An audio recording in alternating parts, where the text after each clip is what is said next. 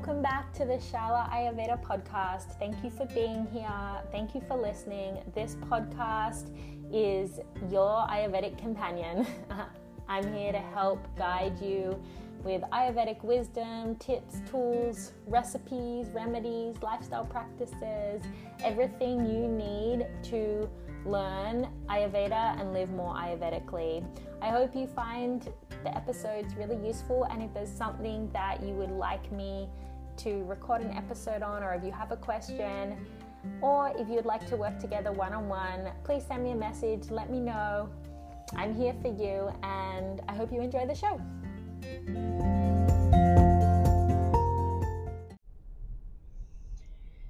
Good morning, everyone. It is a beautiful sunny day in Melbourne, Australia. Finally, after many days and weeks of cold and rain weather, my doshas have been very confused because we're in summer, so pitta should be ramping up, but it's been windy, so vata's getting aggravated, and yeah, it's been a little all over the place, but I think that it's starting to turn and summer is coming.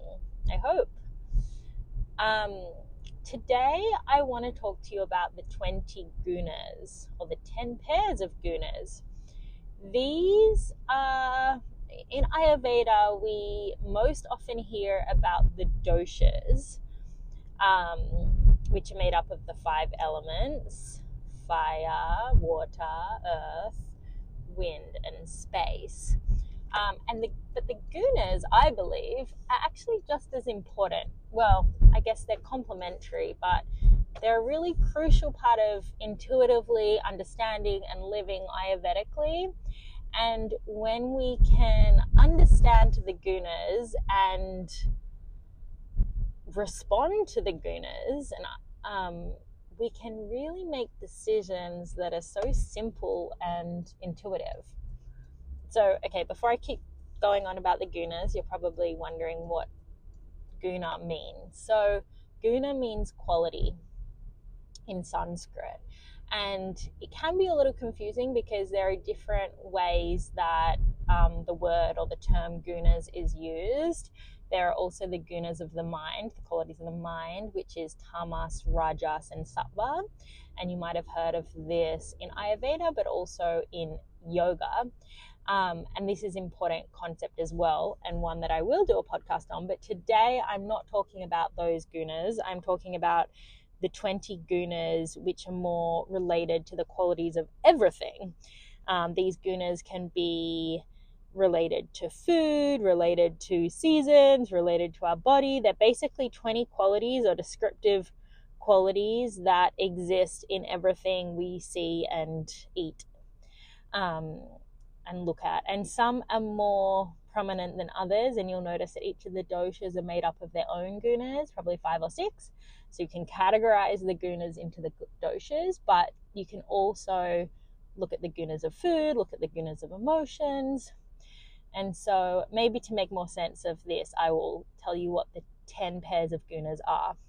So, we have cold and hot, we have light and heavy, we have soft and hard, we have sharp and dull, we have dry and oily, we have rough and slimy, we have liquid and dense, we have mobile and static, we have subtle and gross, and we have clear and cloudy.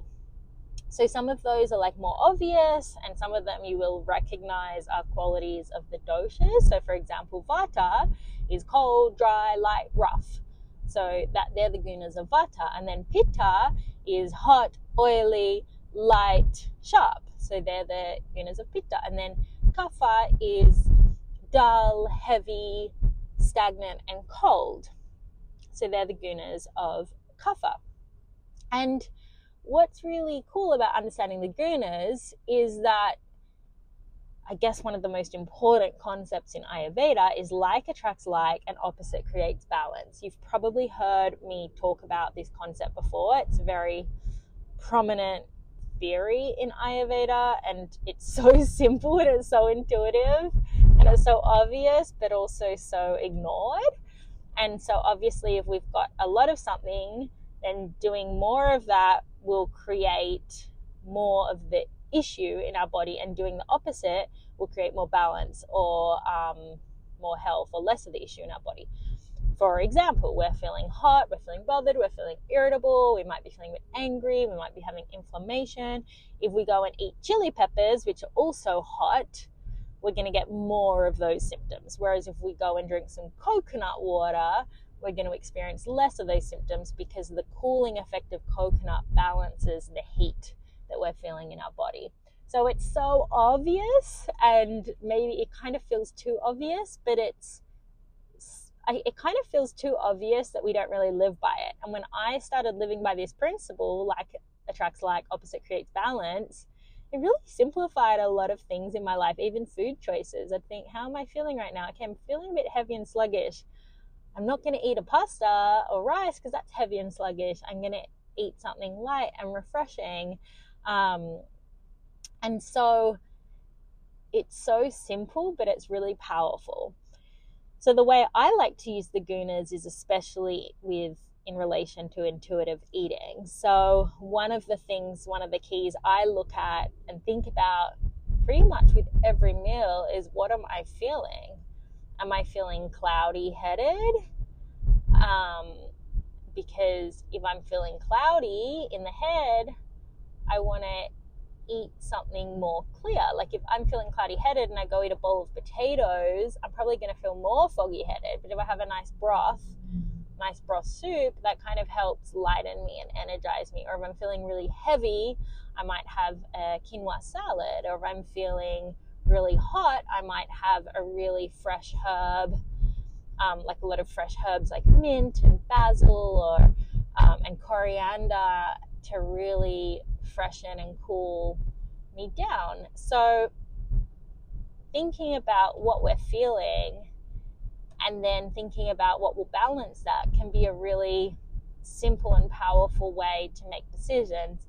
Now, this can relate to food, um, but it can also relate to activities. So, if I'm feeling again really like heavy and sluggish, I probably need to get moving, and I'm probably better off doing some dancing or going for a run, getting in the fresh air. Like, what are the things that will make me feel light and energized? Um, Whereas if I'm feeling already really lightheaded, a bit anxious, a bit scattered, then going for uh, doing things that create more movement are probably going to aggravate that. And I might be better off doing some really beautiful grounding yin yoga to balance that lightness with some groundedness.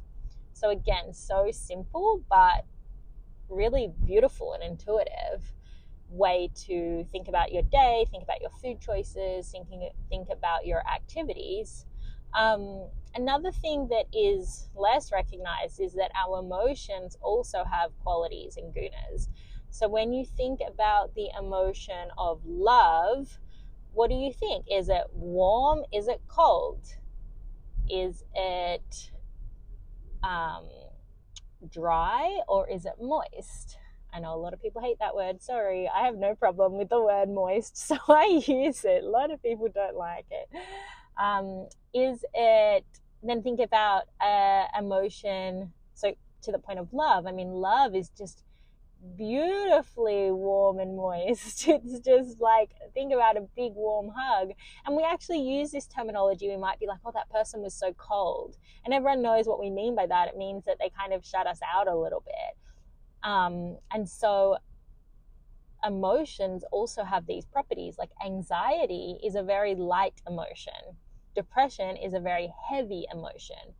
So it naturally, if we're feeling depression or feeling that heaviness, even though we might feel like the pasta and the ice cream and the bread, that's the worst thing that we can have because like attracts like and opposite creates balance. So, what we need is really light and invigorating food, fresh vegetables, some fruit, things that are going to really give us that energy. The contrary, when we're feeling anxiety, heavy food is actually can be really beneficial to ground us. So, when we're feeling that scatteredness or anxiety, having some rice and root vegetables will help bring us down to earth. If we're feeling angry, what is angry? Is it a cold emotion or a hot emotion? it's a hot emotion. Think about the saying, she's so red faced. you know, it's like anger. So don't go eat a hot chili pepper curry because it's going to stimulate that heat in your body, which is going to create more feelings of agitation and anger. So again, maybe go just have a really nice, cooling um, salad, um, or uh, and I know salads aren't super supported in Ayurveda, so I'm not talking about like the full raw, pure raw salad, but you can have a nice grain salad with quinoa and, and different herbs, coriander and mint. Salads aren't the enemy in Ayurveda; it's just how they're done. Um, but again, some coconut water and using those cooling spices. So, thinking about yeah different emotions and how we can balance them can also be a really beautiful way to think about the gunas. Um, and I was gonna say something else, but I lost my train of thought. Um, I will trust that if it was that important, it will come back to me. Um, maybe not today, maybe in another episode because I'm going to wrap up now. So, yeah, the guna is something that is simple, powerful, really beautiful way to eat and live intuitively.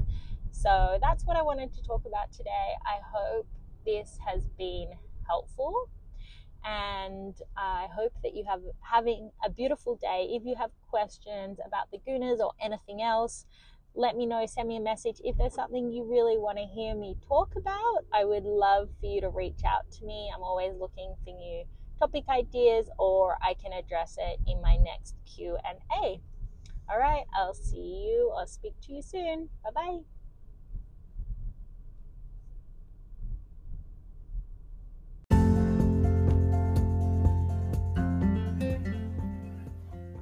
Thank you so much for being here, and I hope that you loved this episode. If you have something that you would love me to address in one of my episodes, whether that be a health challenge or a health goal or just a question about one of the aspects of Ayurveda, I would really love to.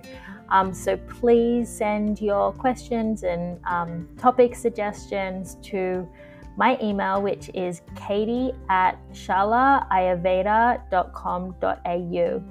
Thank you so much again for being here, and I hope that Ayurveda is beginning to show up in your life in the most beautiful of ways.